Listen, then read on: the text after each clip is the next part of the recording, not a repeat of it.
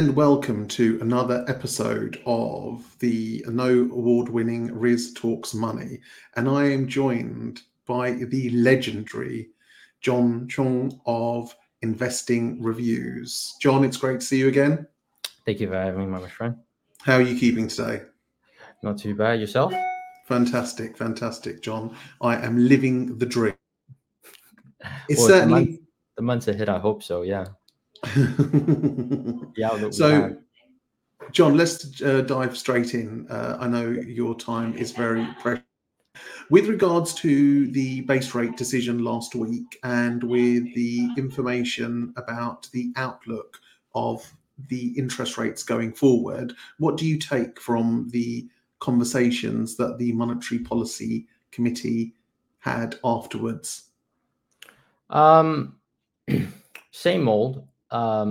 As November, they left that key line in there, which is that, I don't remember the exact line, but it goes along the lines of pretty much how further tightening might be required if inflation continues to remain high. And you need that line out of the minutes, or the report if you want to, be more dovish, on the outlook ahead. But I will say, that there was some tinge of optimism because Andrew Bailey at the press conference didn't, refuse to rule out a rate cut this year, which is always good signs. And the fact that inflation, despite it ticking up in December and coming in above consensus, actually came in below the Bank of England's estimates. So that's pretty, it's pretty good, still below the estimates. So There's some room for what I would call downside potential rather than upside risk in this instance, meaning that, even if inflation does come in a little bit above consensus in the months ahead, the Bank of England is estimating quite a high bar for inflation. So that leaves quite a bit of room for some optimism on that front. The one thing that I think Andrew Bailey said in the press conference after the base rate decision is that they're going to be mindful of the language that they use because they can appreciate the implications that has, or words to that effect.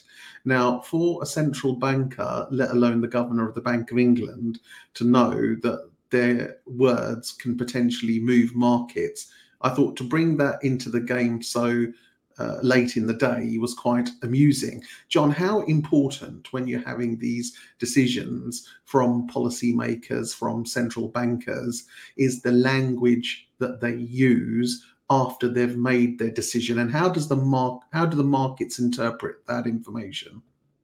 I would say that the language matters as much, or if not, arguably, is more important than the rate itself.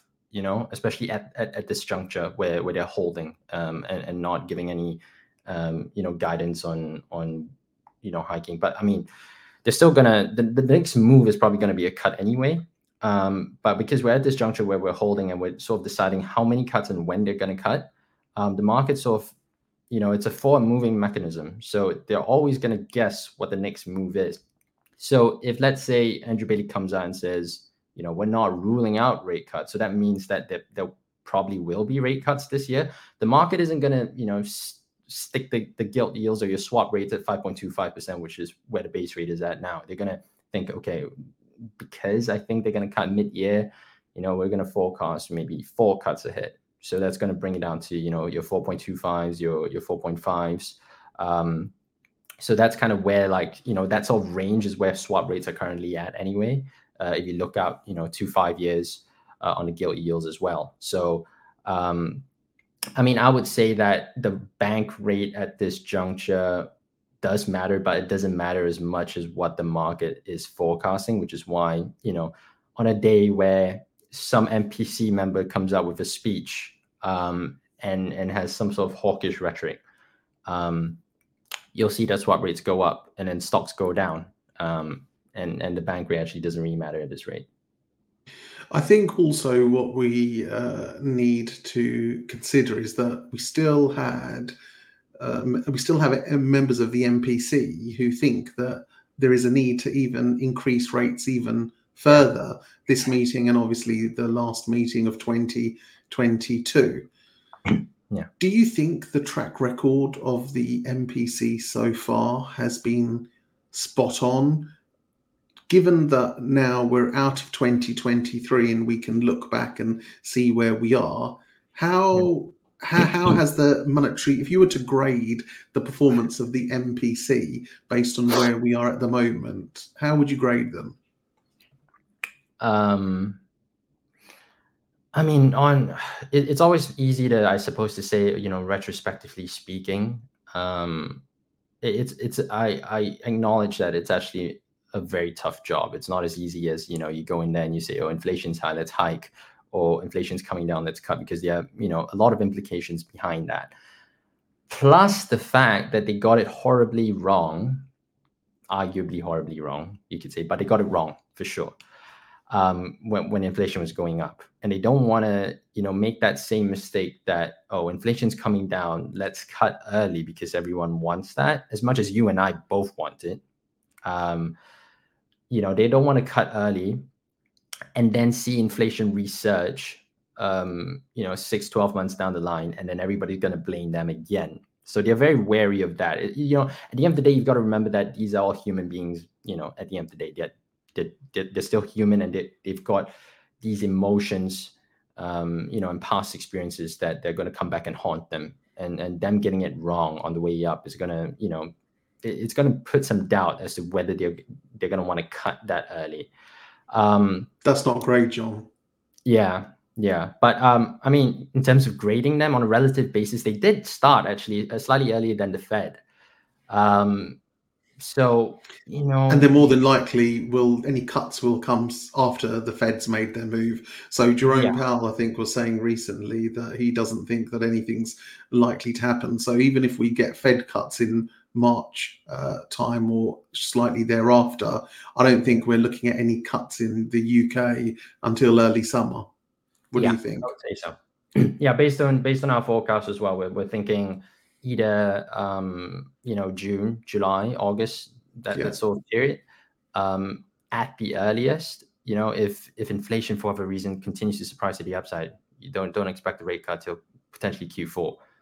But then, John, they did say that the expectation is that we'll come down to 2% and may even exceed the 2% come Q2. And I think they were talking about April, May time. And then don't be surprised if it spikes from there onwards.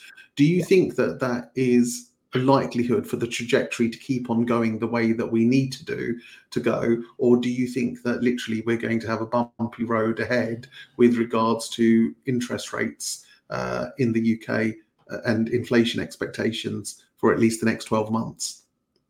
It's definitely going to be a bumpy road, because, okay, so how it works is that it's going to hit, our forecast is less than 2% come April because of huge drop in energy prices and food prices and some non-food inflation prices as well. And 2% is the construct or the global economy uses generally in terms of a benchmark for inflation. That's right. Okay. Yeah. So I mean, yes, you hit the Bank of England's target, you know, but you've got to sustain it there. And if it doesn't sustain that, because, you know, of other, you know, second round effects is what we call it, from high wage pressures from the high minimum wages, you've got, you know, high pension incomes coming in. Sticky core and sticky services inflation, you know, from high demand as well. So it's unlikely that it stays at or below that 2% mark. The only scenario that I can see that happening is if come March or April, more so April, that inflation figure comes to like miraculously like 1%, because the uptick from that means that prices have dropped significantly on average, although still inflating. And then come, you know, when the second round effects come in, they come in and they boost that inflation figure to maybe 2.1%, 2.2%. And then maybe the Bank of England says, okay, maybe we can, you know, we can afford to cut. But, you know, then you've got the diminishing effects of food and energy as well going into the second half of the year, because that's when disinflation started happening with food and energy. So, you know, that isn't going to push inflation down. It might even push inflation up. So, you know, you've got these things to contend with. But what I will say is the silver lining is that the Bank of England got their forecast terribly wrong on the way up. So they underestimated on the way up. And now the good thing, I suppose you could say, is that they've been overestimating on the way down. So their forecast says, you know, 2-ish% come Q2, come Q3. If, you know, they are actually overestimating like we think that they've been, then there might be actually room for more rate cuts than expected. But like you said as well, that kind of depends on what the Fed's next move is as well. John, we've got a budget coming up in a few weeks, and initially we were getting excited because we thought that with the OBR numbers that were returned back to the government with their costings, there was going to be some decent headroom for interest rate cuts. Subsequently, we heard that Treasury officials were telling ministers that there actually isn't that much in the pot to cut taxes and for people to give us to give the electorate a sweetener to try and win favour of voters coming in the pending election, which, when all is said and done at the moment, looks like to be a complete Labour whitewash.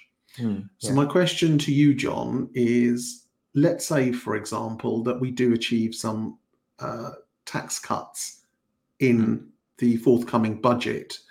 What implication could that have going forward on inflation, and could that harm us more than the good it would do?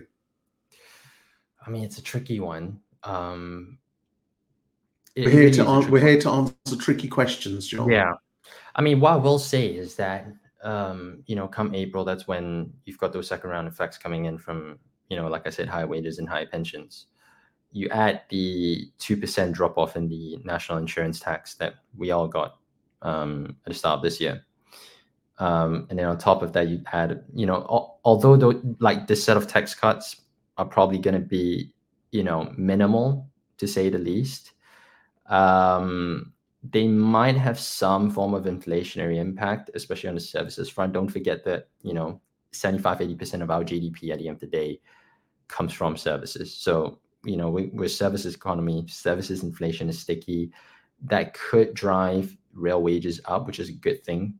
You know, drives consumer confidence up, but it'll be tricky to get that services inflation down because of employment as well. You've got, you know, yesterday the ONS just came out with a revised figure for unemployment. It's much lower than expected, but that's because of the participation rate. So you've got fewer people wanting to work. You've got, you know, labor shortages to contend with. So it could bring inflation up. But like I said earlier, going back to my previous point, if for whatever reason, God send, you know, inflation comes in 1-ish% come April, May, then maybe, just maybe, yeah, who knows, 2-ish%, less than 2.5% in Q3 and Q4. John, what else do you think that realistically the government could do to stimulate the economy without causing any type of inflationary pressure? If you look even back and look at the market since 1929, in one of my favourite films of all time, John, Margin Call, there's a scene at the end where he's talking to the young analyst who basically saw what was coming, and he's trying to keep him on.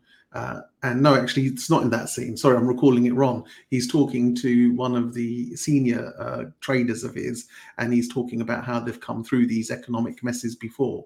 If we go back even until the 1929 Wall Street crash and look at the major downturns in the economy, wherever they have happened and the market has taken a lull, there's been something where the market has then subsequently exceeded in the boom periods the previous low, and then the next recession will come in.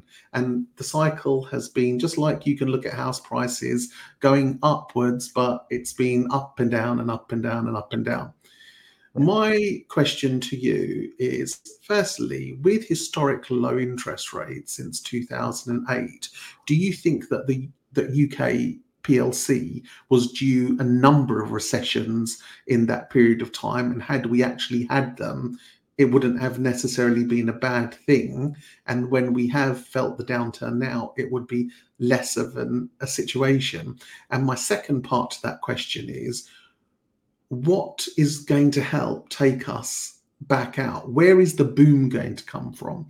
Because as a country, you mentioned we are a very heavily dominated service industry. You may look at banking and other areas of where we ultimately, or we may at one point have led the way, but I can't see any particular industry or any particular area that's going to give us the boom to get out of this, whether you look just at the UK domestically or whether you look at globally. What are your thoughts? Okay, to answer your first question, that's a tough one on whether, if we had a recession earlier, whether we would be, in less of a recession now. I don't think so. I'm going to have to think about it, I suppose, if you want a more detailed answer. But just on top of my head, thinking out loud, I don't think so, because the inflationary impacts that we had from the get-go was because of supply chain issues. And then that sort of evolved into, this whole... cycle of wage spiral inflation, arguably. So that sort of few years where we had artificially low interest rates that was meant to theoretically stimulate the economy, but that was already sulking, and you could see that was post Brexit as well. And the UK stock market hasn't done well since. It's been derated lower and lower. Yeah, you've got fewer tech stocks in the FTSE, let alone the FTSE 100, which is why, returns excluding dividends has been quite pathetic. It's been flat, actually. So, to answer your first question, I don't think so. But the second question is, what can we do to get out of it? I mean, economics and, politics as well, it's all, theory at the end of the day. And the past is just, evidence of that. You had economists saying, oh, we're going to enter a hard recession in late 21, early 22, and then that didn't happen. Quite the opposite. So it's difficult to predict, but just theoretically speaking, I would say, you would probably need to encourage more, like I said on your previous podcast, more foreign investment, more firms to take on, I hate to say this term, but the AI revolution, because I think one of the ways for us to get out of this slump, because productivity in the UK is actually quite terrible, especially if compare it to the US. Output per hour is quite low as well, and it's quite stagnant actually in real terms. So, John, you're looking to the West for the solution, and you're looking at comparing us to the US. Do you not think that the paradigm has changed now and we are looking over to the East with regards to where the future is going to come, especially with the likes of Saudi now joining the BRICS and the closer correlation that the countries in that part of the world seem to have with regards to trade? Is it Ray Dalio who thinks that essentially these economies go through cycles and we're coming up to the end of the US dominance in this area? Yeah, that's been going on for the past few years, since arguably 2016, about the demise of the US economy and the US dollar. But yet now, you take a look at China, for example, they're going through a terrible slump. The government just had to ban short selling on the stock market. Don't mention Evergrande. Yeah, well, yes, Evergrande as well. The government had to set up their own ETF just to buy securities to prop up the market, and even sort of stop people from selling certain securities as well. So that's, It's not very reflective of the case of we should look to the East. I'm not going to say that, we're going to rule China out and that's it for China. Obviously not. They're still going to grow GDP by, large swaths. But then you shouldn't discount the power of the US economy either. You know, a lot of people were saying hard landing or even, you know, soft landing, supposedly. That they are on track for potential no landing scenario in this instance. You know, the Q4 GDP smashed consensus estimates. I think they were estimating 1%. It came in like 3%. So the Q3. So, you know, and they're getting inflation under control as well. So don't forget that, yes, you've got BRICS that poses a threat, but at the same time, China and India don't really like each other. You know, they don't really talk to each other. And India sort of, you know, they're cozying up with the US as well. It's not as if, you know, they want to topple it. It's sort of like just putting your eggs in different baskets. So do I think that the demise of the US is set? Probably not. It may happen in our lifetime, but not in time soon. No. But John, you mentioned there with regards to the US, and yes, okay, I agree with the dominance, and you only need to look at the fund fact sheets of a lot of funds, and obviously the ones that are more into the global equities, and you can see the dominance of US equities and US companies within there. Coming back to your other point with regards to AI, now, to increase productivity, if you're saying that we need a shift, and Rishi was trying to make the UK the AI capital of Europe, if not the world, and failed miserably when he tried to get Elon come over and fanboyed over him.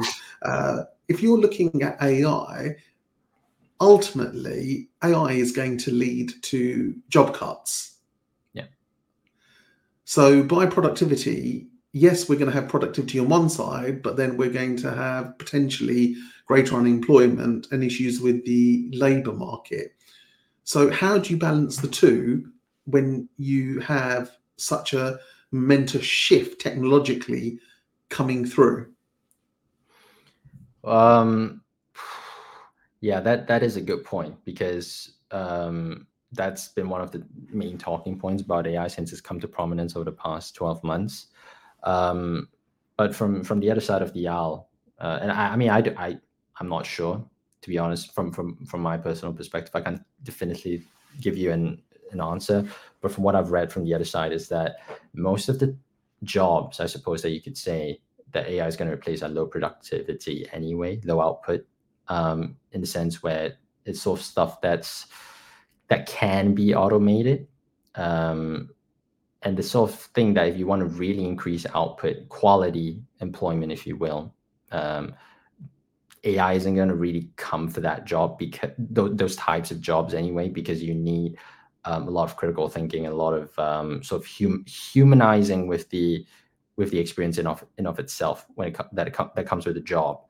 I can give you an example, like myself as an analyst. If you try to ask, ChatGPT to go and pick you out the 10 best stocks and why that may be the 10 best stocks, it might give you a couple of good ones just because of, like your Nvidia's or whatever.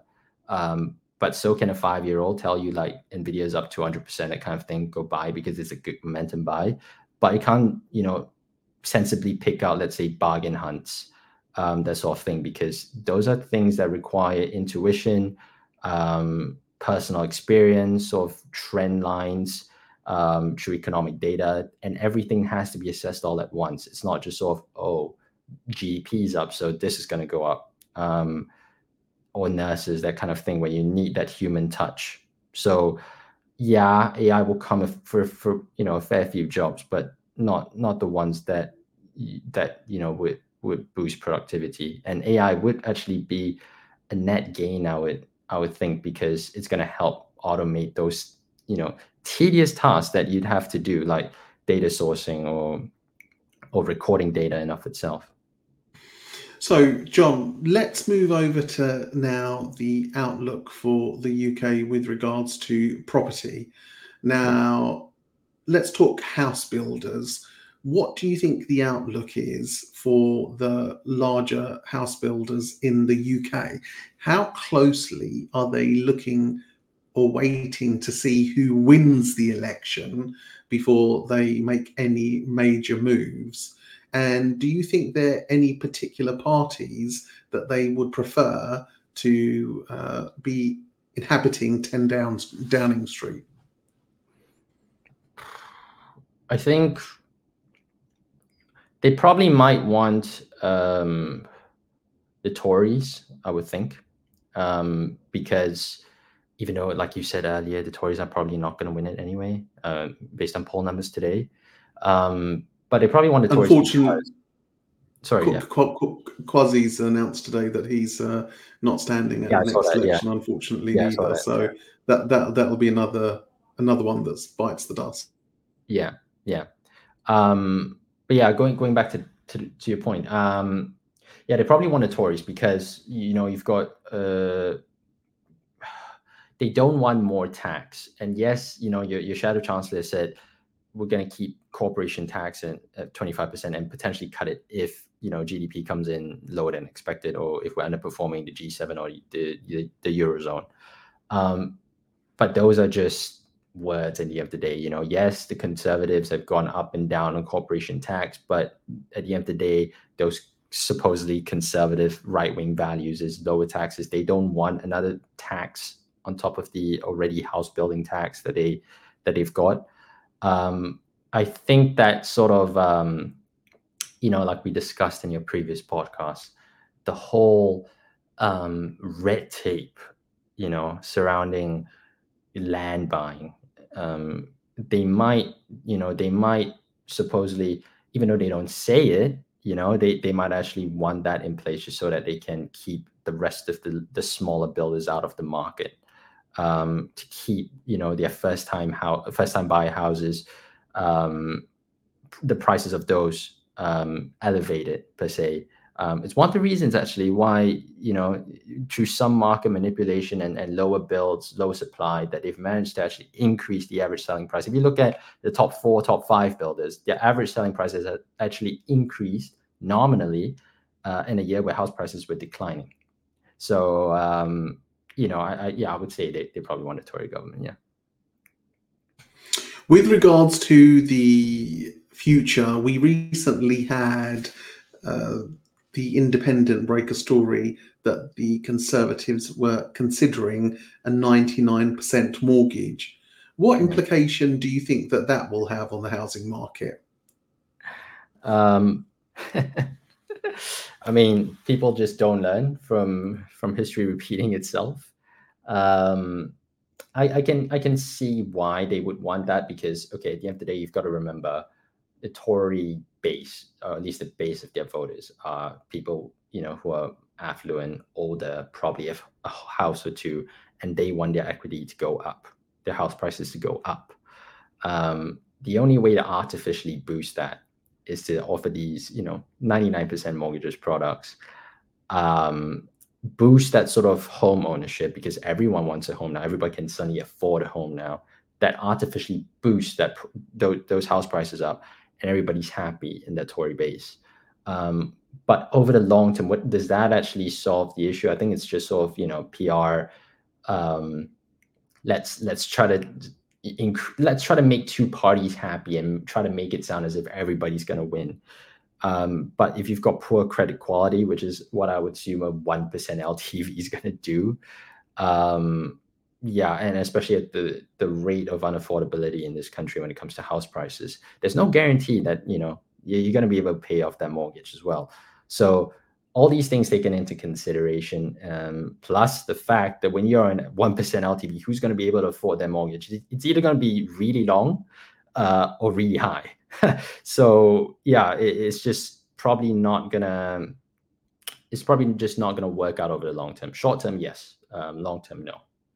The UK housing market in 2023 showed us that it was quite resilient. So some of the expectations with regards to big drops in house prices, some economists from some lenders who shall remain nameless were actually speculating up to 30% falls in UK property prices.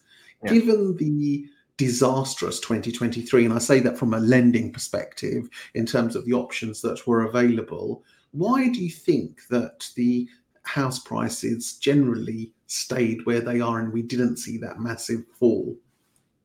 I mean, you've got quite a few factors, I would say. You've got, I would say, the main factor would probably be unemployment or lack thereof. So, you know, not a lot of people were unemployed or let go. That, don't get me wrong, there was still a lot of people, but in relation to what you would call a recession, you know, those numbers are low. The unemployment rate remained low. Like I said a few minutes ago, revised down even. So you've got money coming in. People can pay off their mortgages. Mm-hmm. And then you've also got the fact, which is something that everybody seems to miss out on, right? The bulk of people who own houses are actually mortgage-free. Either that or their mortgage was taken up towards the sort of pandemic time as well, when interest rates, like you said earlier, were artificially low. Yes, you've got those people who, you know, were on a 5-year from 2017 renewing, and then, you know, oh dear, you've got that huge jump. But that portion in the grand scheme of homeowners isn't as big as everybody seems to think. So because of that, you know, people are not rushing to sell, which is why you had a frozen market, you know, in the middle of last year. Aside from that, you've got real wage growth as well. So people were still getting their paychecks, but also, you know, higher incomes to sort of offset that slight increase, or maybe sometimes not so slight increase in those mortgage rates. And then most importantly, research from Jefferies, the investment bank, pointed out that 70% of mortgage debt is held by the top 4 income deciles. So these people, they can afford a 200-300 increase to their monthly rate, no problem. You know, they're well off enough to do that. And then plus the fact that you've got a lot of credit card spending nowadays, you know, they can pay their mortgage off, they can delay their spending, or rather their repayments of their other household debts. So all these factors, I would say, definitely helped. And most importantly, the lack of supply. House builders did not build a lot. In fact, some of them just suspended halfway through. They weren't buying land. You know, the market is essentially frozen. So you don't have that supply that's going to, you know, topple over demand, and you didn't have those sellers selling either. And finally, what do you think the outlook is for 2024? I'm going to go against consensus right now, anyway, as of February or early February, because anything can change within a week. But I'm going to say house prices, my base case isn't that it's going to go up by 5% nominally, but I wouldn't rule it out. My base case is still flat-ish with a slight uptick year on year. And we're getting there already, to be fair. You know, if you look at the nationwide house prices, which some people argue isn't very indicative because of the, you know, low volumes currently on mortgage approvals. And you just look at, okay, fine, we'll do the real house prices from the ONS. I think there's room for it to come in flat. 5%, why not? If mortgage rates come down, especially, you know, backloaded towards the second half of the year, mortgage rates come down because the Bank of England finally pivots, right? You've got a potential boost, like you said earlier, from a crazy idea from your 99% mortgage, or some form of stimulus to the housing market. And right now, if you look at the recent nationwide data, Rightmove data, the RSCS surveys even, you know, the time that's taken between you know, inquiry to sale, that is shortened, buy interest is up as well. So all these factors combined, I would say, would probably push the market up rather than down, bar a black swan event, obviously. I don't think that movement's going to start coming, at least for another few months. We came out of the blocks in January. A lot of the lenders cut their rates. Now what they were finding is there's a bit of a wobble. Some are going up, some are going down, some are favouring new purchases, some are favouring remortgages, and it seems to be balancing out. But generally, it's steady. I think still we're going to need to see some consistency here before people hear for a couple of months that rates are coming down and this, that, and the other before we start have that take off. And I think it will coincide in March, April, May, June time if we have some stimulus from the government, if there's some stamp duty concessions in the budget. For that to feed then into summer with the first rate cut, again, that feel-good factor comes in. And then you're looking towards even purchase transactions that start then, maybe concluding, you know, come September, October, November time, Christmas time, by which time I think that's where we'll see the rise. So I agree with you. I not only think that there's likely to be an increase, and a lot of people, especially online, are saying that there's going to be some big crash coming. I don't see that happening, and I do think there'll be an increase. I do agree with you. I think 5% is a good place to finish the year if we look at the majority of that activity coming in Q2. Yeah, I mean, you've got, you know, like, well, I like to call them doom-mongers, doomist. You know, they've now... YouTube's full of them, mate. Yeah, because I mean, it's clickbait. I mean, it generates clicks, like kind of like news, you know, like good news doesn't generate clicks, you know, bad news does. So same thing, you know, they've moved the goalposts. They went for 20-30% nominal decline. Now they've moved it to real prices or real declines, which in my opinion, I had an exchange in my LinkedIn comment section a couple of days ago saying it was disingenuous to put it that way, because you can't have your cake and eat it. If you get what I mean, because you've got inflation already that's definitely gonna, you know, push that rail rate down, and then you've got that slight nominal decline, and then they say, oh yeah, it pushes it closer. But to label it like a crash, it's a bit far-fetched, because you know the majority of homeowners are not in negative equity. You've got buy inquiries still up, house prices on a nominal basis are still up pre-pandemic. So yeah, and the rate of decline year on year has it's almost 0% now. If you look at Halifax, it's even positive on year on year. So definitely a bright outlook, I would say. And one last thing I would add, actually, just today, I don't know if you missed it, but the construction PMI was out. So PMI, for those who aren't familiar, is basically sort of like a survey that they give out to all these construction firms on whether they feel positive or negative about the, you know, their outlook, based on a bunch of factors like prices, new orders, backlogs, you know. And what you'll find, and very positively, is that house builders, for the fourth month in a row, although still in contraction, has probably bottomed. So I think the bottom was at, let me check real quick. I think it was 38.1 back in September. So now it's 44.2. Like I said, still in contraction, but you know, it went from 41.1 in December. It's 44.2 in January. So that's a huge jump. And one thing I would say is that doesn't necessarily mean that the entire industry is in contraction, because don't forget that the house builders, you know, you've got the big five, they built like the bulk of houses, you know. If all five voted positive, they just constitute five votes. You know, the rest of the mid to smaller house builders, they could all vote no, we don't think it's that great yet. That pushes the entire weight down. I would say look at the outlooks, you know, the forward books that are sort of guided for when the house builders report. I think Bellway and Barrett are reporting tomorrow, sometime this week. So that's something to look out for if you want to see where house prices, you know, are going to be and how the builds are coming up. You're muted, by the way. So you're still getting used to all the technology, John. Before I let you go, finally, what's happening in John's world? What are you up to these days? What other areas have caught your interest? I mean, busy picking stocks to make people money. One of my... how's that going for you? Quite well, I would say. You know, one that hasn't worked so well so far, I would say, are banks. I've been recommending Lloyd's for... the past year or so. Stagnant share price, even down 20%, 70%.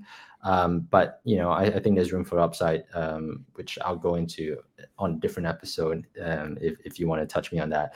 I'll ask you about that. I won't touch you on that, mate, if that's okay. Oh, yeah, sorry. Yeah. I was going to say I could touch on that. Lloyd's, you know, not doing very well, and that is Barclays. But, you know, a couple of picks like TSMC, which I called for mid last year, late last year, up 25%. Google, despite its crash, still doing well. And, you know, EasyJet, I've been telling everyone, this is an underrated, you know, stock. Good, not financial advice, obviously, but it was obviously this isn't financial advice, and past performance does not constitute what's going to happen in the future. EasyJet keep on sending me sales though, John, about this is the final day of our sale and get this on board and this, that, and the other. So you still think that there's mileage in the airlines? Oh yeah, plenty more to go. EasyJet, John, just not even EasyJet, just obviously a lot of these other carriers. If you're looking at booking flights to get away with a family at any point of this year, just some of the costs of some of these flights are just eye-watering compared to these prices I've got in my head of pre-COVID. And it's just getting used to the new norm that whenever you jump on a plane these days, unless it is a low-cost carrier, you're going to be paying for it, aren't you? Yeah. And the crazy thing is, as crazy as it sounds, because this sort of stuff isn't, you know, taught in your economics textbooks, because they'll tell you that travel is a luxury good, arguably. It's a discretionary spend, you know. During times of recession or, you know, low economic growth, you're going to probably, you know, pull back on that. Quite the opposite has happened. If you look at the latest Barclays spending credit card data today that just came out, travel is still up there, you know, solid double digit growth in terms of spending, and people are not stopping. You look at the forward books that you know, Johan Lindgren, the CEO of EasyJet, guided for. You would never imagine that this would be in a recession if I just showed it to you without any context. But yeah, people are just willing to spend. I think what's happening here, John, is that you've got people who have come out of 2023, or because they're feeling that they're having to work so much harder, feel that they need that reward, or to spend the quality time with the family. And if you're going to go and, you know, work your socks off and make those sacrifices, you need some form of reward, partly to make yourself not feel that you're, you know, not a great, you know, dad or mum or whatever it is. Whatever ever. So I think demand, especially after COVID and lockdown, when all of that was taken away from us, it just made you want it even more, didn't it? So when the barriers opened, we were rushing on to try and get away, which obviously spiked prices. Yeah, and 2-3 years later, that's still the case. You know, I think you know, potentially more working from home habits also have a factor to play. You know, you're stuck in your house, you're looking at the screen all day. You know.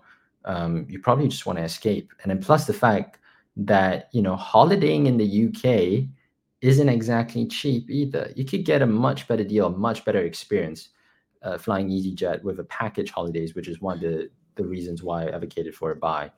You know, much cheaper, much better value. John, I remember reading in I think it was the Daily Mail, or I saw an article in the Daily Mail, these two friends from the UK wanted to get together. Rather than getting on a train and meeting up, it was significantly cheaper for them to both fly to Europe to meet each other than to even get across our country. So, yeah, I don't think, you know, any of these staycations obviously developed from the COVID area. With the prices as they are, sometimes it is cheaper to jump on a plane, isn't it? It is. You know, I was just looking through just now, you know, one of those glamping spots in Lake District. So they give you like this pod with a hot tub. It's 400 quid for 2 nights for 2 people. You could take that, fly to Egypt or Morocco, you know, stay there for 4 days, 3 nights with the flight included, and probably on a half board during the winter. For that price. So it doesn't make sense. Plus the train travel to go to Lake District as well probably cost you 100 quid, maybe, if you don't have a rail card, 500. So, you know, in total. So you could find way better value and much better experience doing something else elsewhere. I don't think I've ever been camping, and I think if I told my wife we were going to go camping, I think I'd be single very soon. John, as always, it's been great catching up with you and hearing your insights about what's happening on the market. And for those of you who are listening in, this is another episode concluding of Riz Talks Money. And we have had the pleasure of the company of John Choong from Investor Reviews with us today. Join us for next time for more topics of conversation around money and finance. And we shall see you soon. Take care.